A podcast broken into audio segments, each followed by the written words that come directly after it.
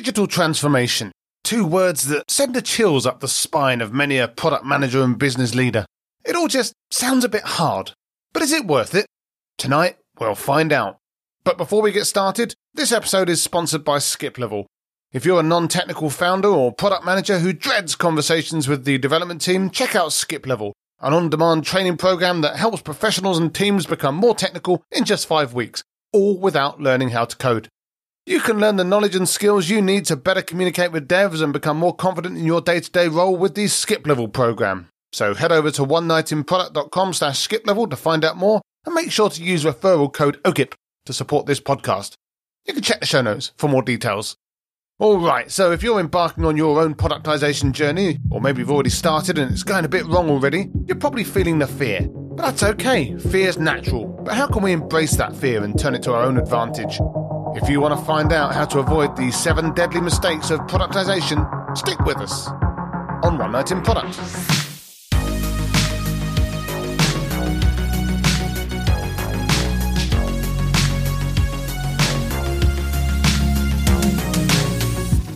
So, my guest tonight is Eisha Armstrong. Aisha's a renowned author, consultant, and former comfort shoe seller who thinks it's important to take risks. Eisha put her money where her mouth is by recently climbing Mount Kilimanjaro with her son, hopefully in sturdier shoes than she used to sell. And as a yoga instructor, she's trying to get company leaders to take deep breaths and adopt the crane pose so they can focus on the benefits of digital transformation and clear their minds of the temptation of going back to professional service engagements. Hi, Eisha. How are you tonight? Uh, I'm entertained, Jason. that was a fantastic intro. Thank you. I like to entertain. What can I say? I'm the clown of product management. right. So, first things first, my first trick.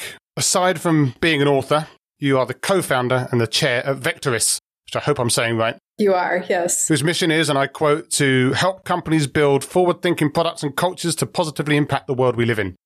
But what sort of stuff are you working on day to day specifically? Yeah, so day to day, we are working with leaders at primarily B2B professional services firms who want to scale.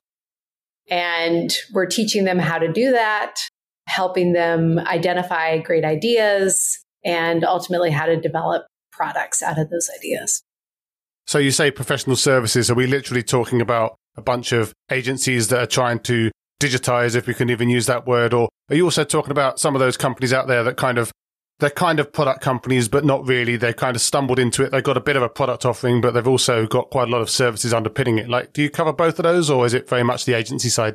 Yeah, it's it's mostly the agency side, but that would include like management consulting firms, information services firms, law firms, accounting firms. Yeah. We've worked with architectural engineering firms, but primarily those organizations that do their work using arms and legs. Those pesky arms and legs. Yes. But apparently, the name is a combination of two ideals that you and your co founder had for starting a company Vector, something that possesses magnitude and direction, and Eris, the Greek goddess of chaos and discord. So I do have to ask, is that like one ideal each? And if it is, who was the chaotic one? Probably I was the chaotic one. But I mean, as you know, it's it's hard to change organizations and there oh, can yeah. be a lot of chaos and discord. So we certainly want to help our our clients minimize that. So you're not causing chaos, you're trying to reduce the chaos is the long and short of it, which is good. Well, I guess that's probably the right yeah. way around. yeah. So you spent a long time at corporate executive board in a variety of roles. I'm presuming that was alongside a couple of my previous guests on the podcast, uh, Matt Dixon and Brent Adamson, who are another couple of authors from the CEB stable. So there's obviously something in the water there. But then you went on into media in uh, EW Scripps. And then after that, you decided, right, that's it. I need to go and start my own thing up, go out, start Vecteris, go and start helping companies digitally transform, productize, and all of the stuff that you talk about in your book and that we'll be talking about tonight. But why did you want to strike out on your own? Because we chatted just before this about how that's quite a tricky thing to do.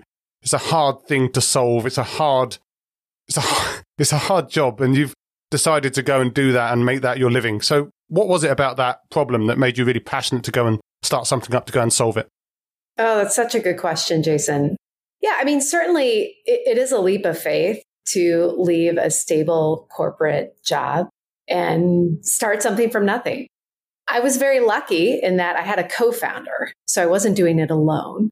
Yep. and a woman that I'd worked with in the past. And we worked very well together and our skills complement each other. I was also at the right stage of my career. So early 40s, at the point where I had a pretty good professional network and reputation that could help accelerate the start of a business, but also young enough where I felt like I still had enough runway to grow the business. And it had been a dream of mine for many years. And it was one of those things that I was just waiting for the right time, the right customer problem to solve, and then the nudge to take that leap of faith. That's interesting. It's very similar origin story, superhero or villain. I'm not sure what we are, but very similar origin story to to me moving into consulting as well. Like again, getting to that similar age and deciding that it was time to kind of break out and use that network. But I don't know about you, but when I did that, I felt there were quite a lot of problems I could focus on or solve. So was kind of digital transformation or productizing a calling for you, or did you kind of work out a lot of different things that you could do and then focus on this based on what you saw? Yeah. So to be fully transparent, we drank our own champagne and we did market research the summer that we launched the business. It was one of our primary hypotheses because I was already being approached and asked to do consulting in the area. It built off my previous, both of my previous roles, both at CEB and at Scripps. And we did market research. So we went out, we talked to potential buyers, ideal clients, tested several very different ideas. And this is where we saw the most market demand. So we went with it. There you go. But as part of striking out on your own or with your co founder, you wrote a book. And that was the book that kind of introduced us to each other. The book's called Productize, and that's a book that I read a little while back, a few weeks ago now, actually on a plane to Greece, which sounds much more glamorous than it actually was. But the fact that I managed to pile through that book on the plane really shows two things. One of which is that the book was relatively short. That's something I really appreciate these days with all these books out there that take like 10 pages to tell one page's worth of story. But also it shows me that, or it should show the listeners, it kind of kept me gripped from start to finish. It was something that kind of kept my attention for that entire flight, primarily because I've worked in companies just as you describe in the book. So I guess the question is, what was it that made you want to specific? I mean, I can understand, for example, going into consulting, but what made you want to start writing a book and getting a book out at the same time as doing that? Yeah, well, as you noted, I started my career at Corporate Executive Board as a research analyst, writing books for executives like chief financial officers on how to implement Sarbanes Oxley and things like that. so it's a skill set I have. I know how to do research and distill it in a way that's easy for people to understand. We, prior to me starting the book, had done about a year of content marketing, primarily through blog posts. So that was good because I had content to start from. And I also had an indication from the market on what topics were they most interested in. So that kind of year of content marketing that we did prior really became the foundation for the book. So it sounds like it was a pretty easy write then after that then, or did you have some kind of trips no, and stumbles along the way? it's really hard. It's, especially when you're trying to run a business and that was in the uh, beginning of COVID. So I was also trying to homeschool two children and Ooh, not lose yeah. my mind. But I couldn't go anywhere. I had to cancel all my vacations. So it was at least something to do when I wasn't homeschooling and consulting and trying to find toilet paper for my family. I remember those days fondly. Did you get yeah. the kids to proofread the book as well? I did not. No, they're, yeah, that probably would have been a bad idea. So I didn't do that. Oh, well, I don't know. Sometimes it's good to have a hostile audience. Right. so I've heard. I wouldn't know anything about that.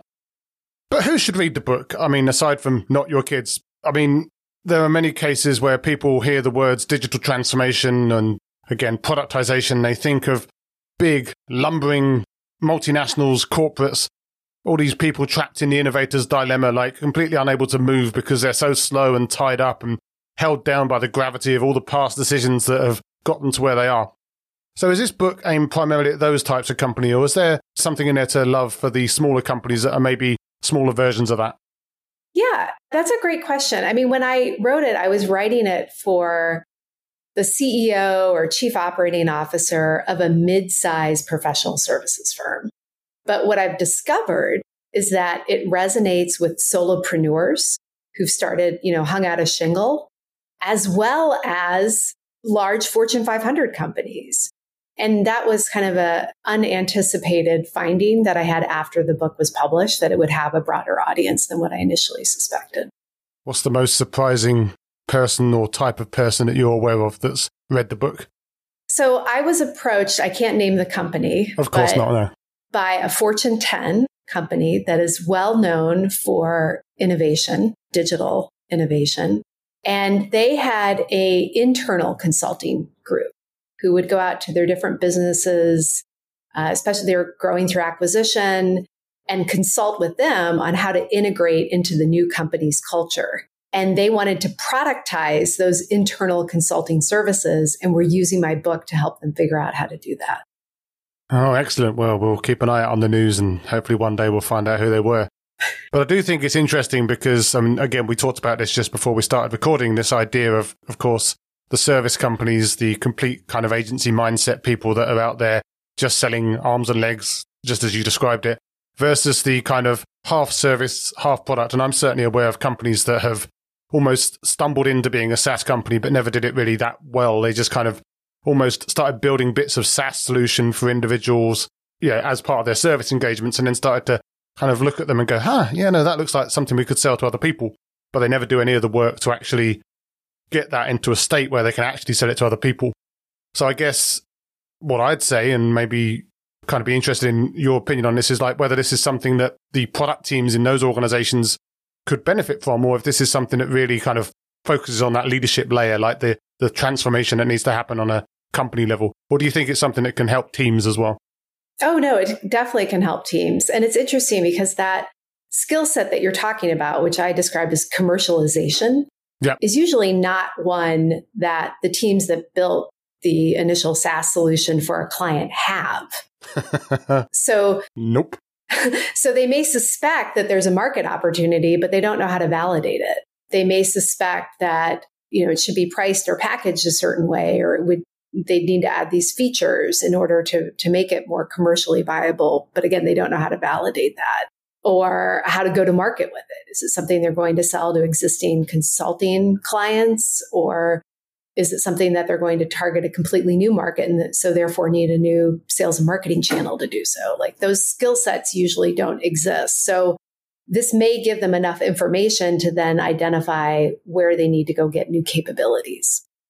Absolutely. Well, let's talk about transformation then. So in the book, you talk about the journey from customized services all the way over on the left.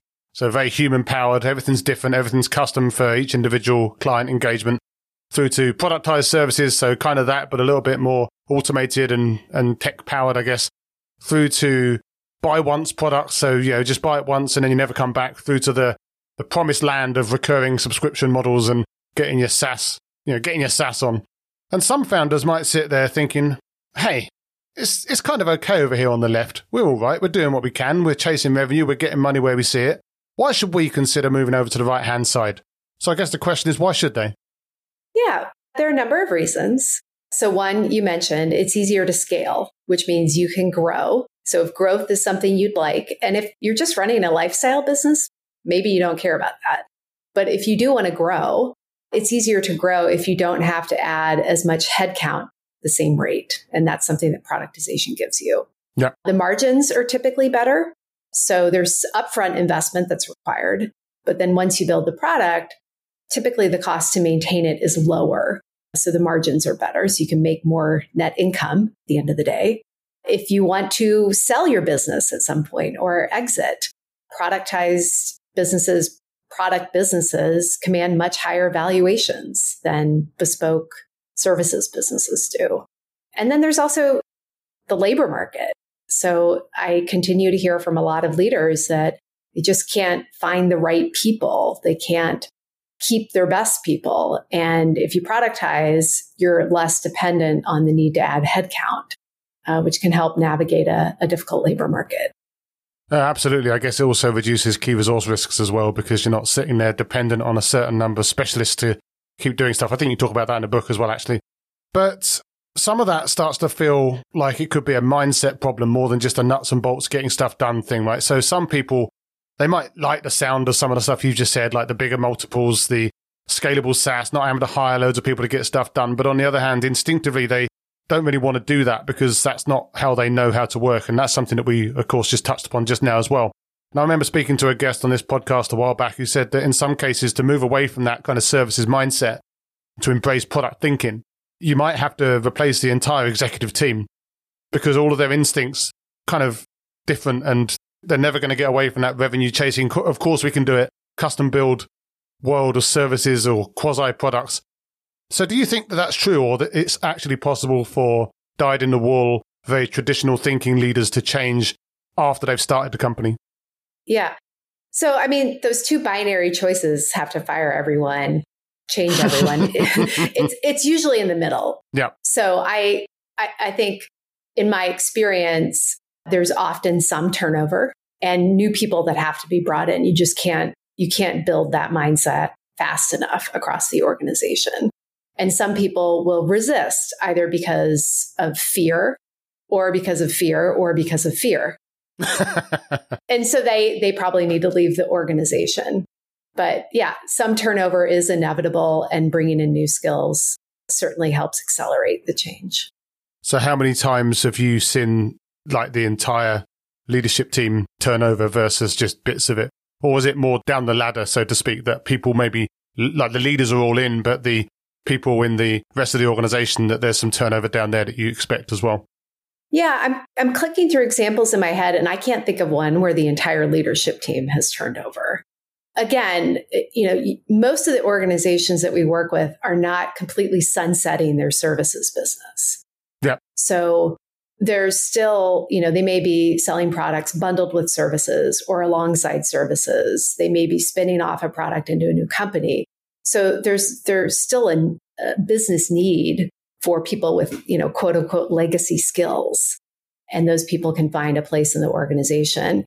Even when I've worked with organizations that have sunset their services business and become just a product company, there's still customer relationships that need to be maintained. There's subject matter expertise that's needed. So I've never seen an example where every every leader turns over.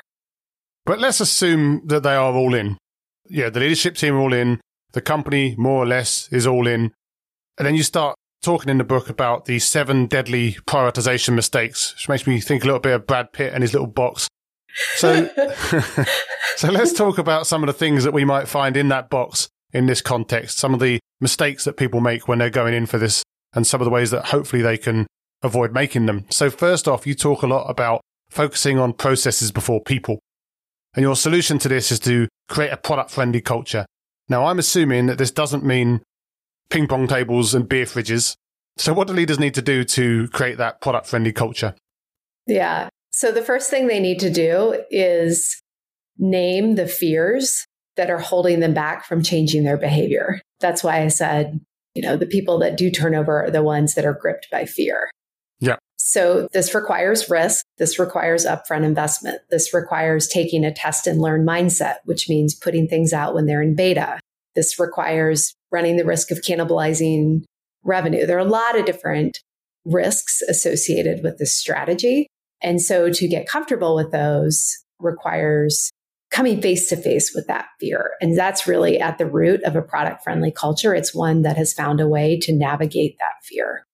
No, absolutely. But I'm thinking now, as you were saying that, the idea about this culture kind of underpinning everything and uh, some of the things you even spoke about as examples of that culture are things that you then call out very specifically in the book and some of the things that we'll talk about in a minute. Then that makes me think that maybe this is like a sequential thing or could be a sequential thing. Like you've got to get one thing right before you go on to the next one. And of course, we all want to move fast and get things right quickly. But is there an element of sequentiality, if that's even a word, about this stuff? Or do you think that you can tackle multiple of these things at the same time? Yeah. So I think it's more they have to be done in parallel and there are different stages of maturity. So an organization that is very immature, but starting on this journey will need to address culture issues. And when I say culture, it's not just your values, but it's the people, the org structure, the governance, the incentives, all the things that help culture come to life.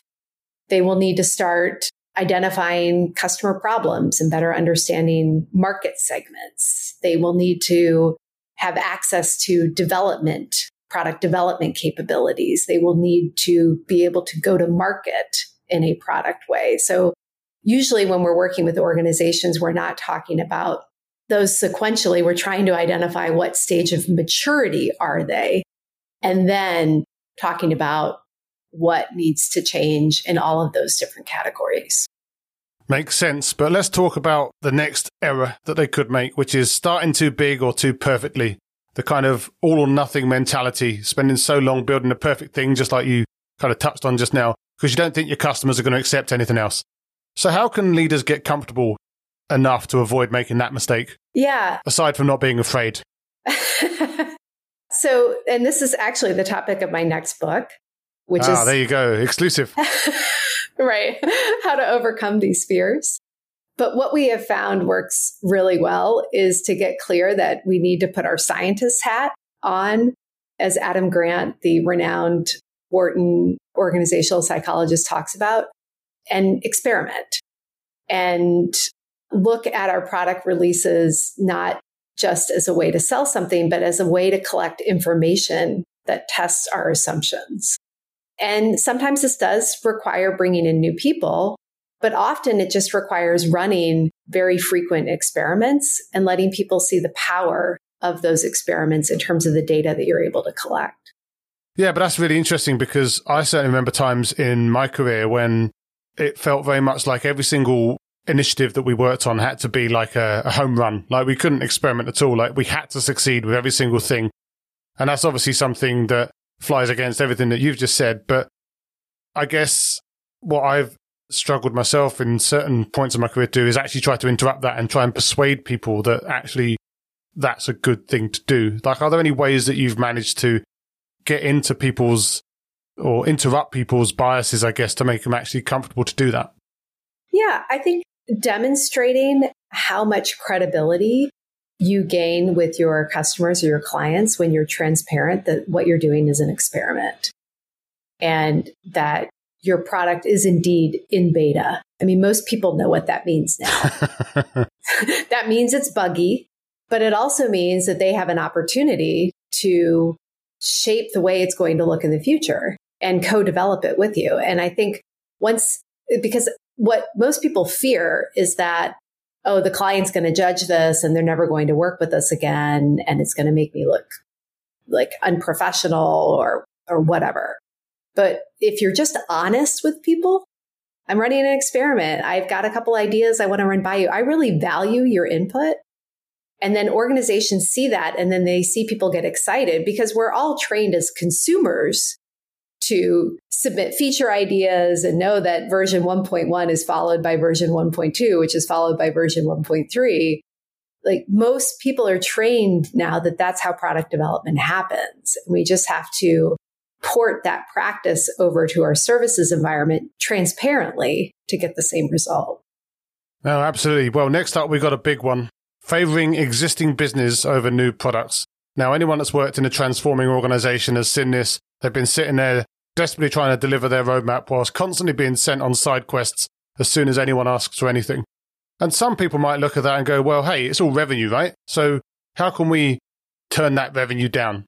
How can we prioritize something that's a bit of a longer payoff, even though it sounds like the right idea? Because actually, this, this is cash in the bank right now. We got targets and quotas to hit. So how can we get through to people that always prioritizing what's straight in front of them isn't always the right idea? well, you can show them financial models. So that's one way to do it. but I, I, I won't work with an organization that won't either make it somebody's full time job or devote significant resources to their productization strategy because they won't be successful. And there are multiple ways that you can get the capital to do that. But if you're unwilling to put some something at risk and devote some resources to it, it's it's a fool's errand to start down this this this road. And you know that capital could come from a client coming to you with a great idea and you're like, "Oh, I think we could turn this into a product. Do you want to co-develop that with us?" And they're partially funding the product build. It could mean getting outside investment. It could be funding through existing cash flow, but there has to be some commitment of upfront resources in order for this to be successful. Yeah, I think that thing about code building is an interesting one because kind of segues into the next point actually around not solving an urgent and expensive problem, which is another error that you call out. And the thing that really resonates there is this idea that it's absolutely fine for, for example, a client or a customer to come to you and say, look, i w- I've got a problem that wants to be solved. And maybe that problem's so generic that that's actually something that lots of people want to have solved. But at the same time, it's also perfectly possible for that customer or client to be the only person in the world that has that problem or the only person in the world that has that problem that they care about enough to actually spend money on it. And I've certainly been in situations in the past where kind of felt like no one actually wanted the SaaS solution. They were quite fine not having that SaaS solution. And it, you know, no matter how good you made it, like the very proposition just wasn't attractive enough. So are there techniques that you've used to break that cycle where again, you're getting to that point where you're building something for no one rather than actually building something that lots of people care about? yeah. And and this is, you know, borrowing pages from lean product and design thinking where you go out and rapidly test, validate problems, and test concepts. And the great thing is that depending on who you think has this problem, what market segment, you could even do this overnight using tools like usertesting.com or things like that. So there are ways to quickly go out to audiences that look like the market segment that you hypothesize has this problem and, and find out do they indeed have this problem? How are they solving the problem? What might they pay to solve the problem? What might they pay for your concept? Are they willing to be a beta user? All sorts of things that you can do very, very quickly within a matter of, of weeks, not months. Although an interesting thing that occurs to me there is, of course, if you've been an agency, very service minded, you may well have gone out and got quite a lot of different types of customer from a variety of different segments. And if you roll those all into one, you may end up finding that you don't really have like a proper ICP or customer profile or anything like that. You've basically just got a collection of quite disconnected people that you've kind of just done loads of custom work for. And then the difficulty you can have is that then you're trying to work something out that actually fits that very disparate set of people. Now, obviously the one way to look at that is well, we just don't work for some of those customers anymore but that's never that popular when it comes to, you know, because there's revenue there, right? And potential opportunities there. So how narrow do you have to get when you're going down this productizing journey and building a SaaS platform out of your services business? Like, is it possible to go too wide too quickly? Or I guess to flip that around, is it essential to narrow down to a really tight segment to start with?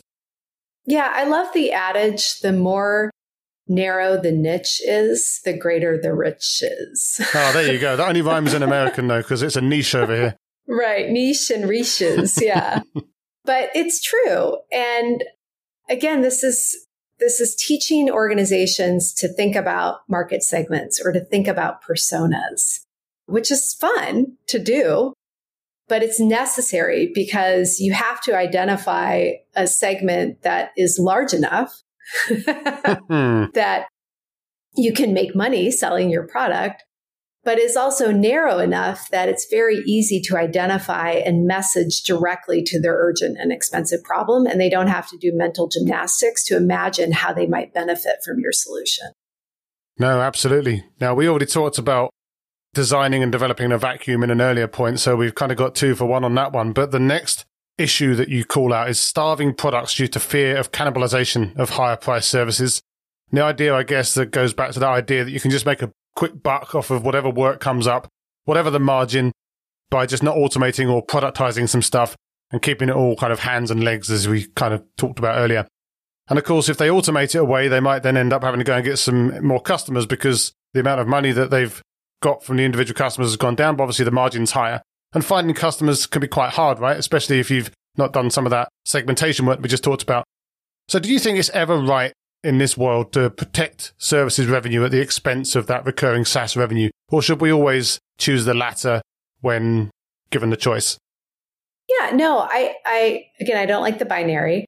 I love binaries because so. it, it, it, it, it gives you, it gives you something to push back on. Right. But life is in the gray. So the, the answer to the question is there are ways to mitigate the risk of cannibalization. So you can design complementary products that complement your services, like their maintenance products or their step on or add on products. You can design products that are geared toward a completely different market segment. So, you know, because products usually have a lower price point, as you just mentioned, so less revenue, you can typically sell them to a market segment that is more price sensitive, perhaps, you know, a smaller customer has less budget and just doesn't have the money to pay for bespoke custom services. So those are tactics that we coach organizations to use to try to mitigate the risk of cannibalization. But we also like to remind our clients that at the end of the day, if you don't cannibalize yourself, somebody else will. And look yep. at Chat GPT, right? So I just, my heart goes out to anyone who is a copy editor or web writer or content creator right now looking at these new tools coming out and wondering like are, are, they even going to be in business five years from now? I mean i know there are lots of reasons why we may still need them but that that is a real threat i believe. And i think just you know given the pace of technology and even in today's macro environment this the availability of funding that's still there i think you're foolish to think that you can just avoid cannibalization. No, absolutely. Again, it goes back to that innovator's dilemma, right? Like if you don't disrupt yourself, then someone's going to disrupt you instead and probably not going to be as kind to you as you're going to be to yourself. Yes. But the last mistake is stopping at the MVP. And I think it's fair to say that's something that doesn't just affect service companies transforming. That's something that affects product companies across the board. But in any case, the idea that you kind of crank out that basic version, perhaps even just to satisfy one customer, it does or doesn't satisfy them. But in any case, you're off now to work on the next thing to win that next deal, and you just leave that old MVP back there, not really satisfying anyone. So, what should people do to not do to not do that? Like, how can they avoid doing that? Because that temptation is always there, right? To just keep moving. We've got to innovate. We've got to innovate. We've got to, we've got to put new stuff out. The salespeople need to sell stuff. So, how can we break that cycle? Yeah. So it starts with a great pro forma before you even decide whether or not to go down this product path. And that pro forma needs to include development costs to continue to iterate on it and maintenance costs to make sure it doesn't break. And then you evaluate in total, you know, given the capital outlay that's going to be required, do we still want to go down this path of productizing this, this intellectual property?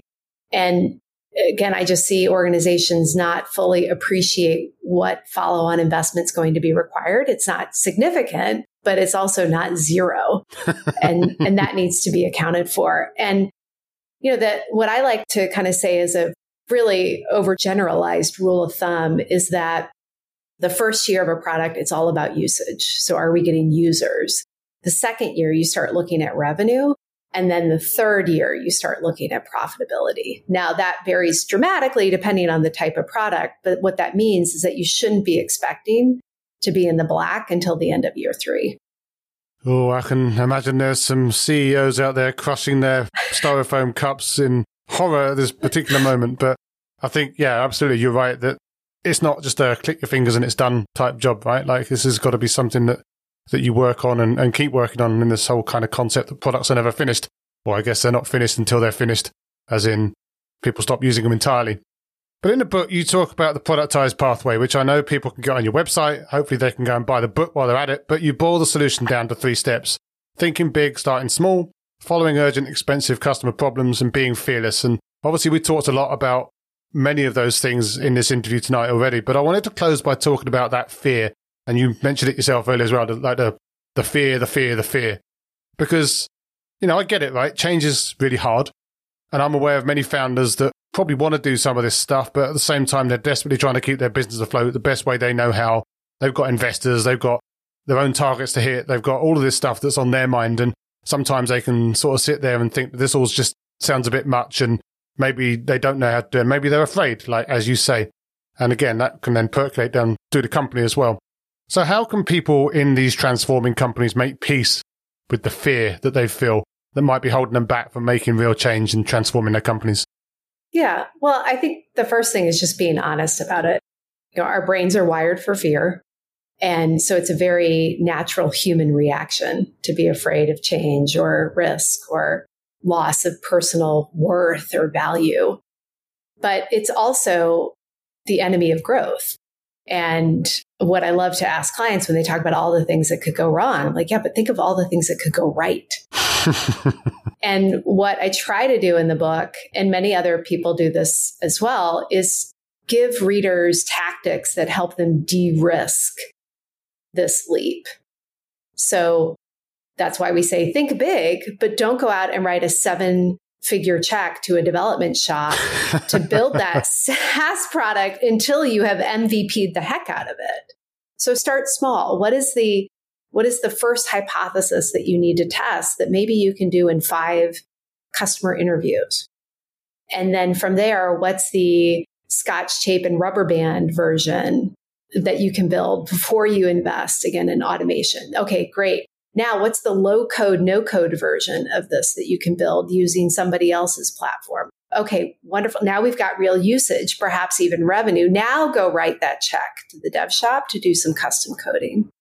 So, talking about de risking the investment by taking those little steps, I think is very important. Absolutely. Speaking of fear, if you could lend me 10 seconds of your time, let's talk about the fear that non technical people have when talking to the people developing your shiny new product. If you feel that fear, check out Skiplevel, an on demand training course that helps you become more technical in just five weeks, all without learning how to code.